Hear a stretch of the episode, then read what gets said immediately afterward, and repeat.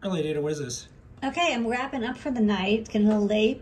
Time to maybe do some yoga and chill out. Um, so I've got um, the final board I'm going to interface with. This is the Raspberry Pi Pico. So this is a $4 microcontroller. Um, and the reason I'm targeting this is it's available, like DigiKey has 17,000 of them in stock. And some of the hardware that people are using for open source floppy interfacing isn't available because we're in a silicon shortage, but this chip is available.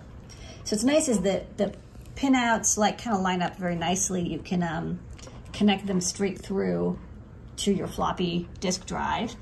Um, and then load the um, Arduino code onto it. And I set up the pinouts all nicely and um, tested it, uh, read a whole floppy just fine. And then I've submitted this to the um, Arduino library registry so you'll be able to get releases and maybe I'll even have it auto-generate UF2 files. So I think I'm done for tonight. Maybe time to celebrate. Good uh, work. Glass of water. Yeah.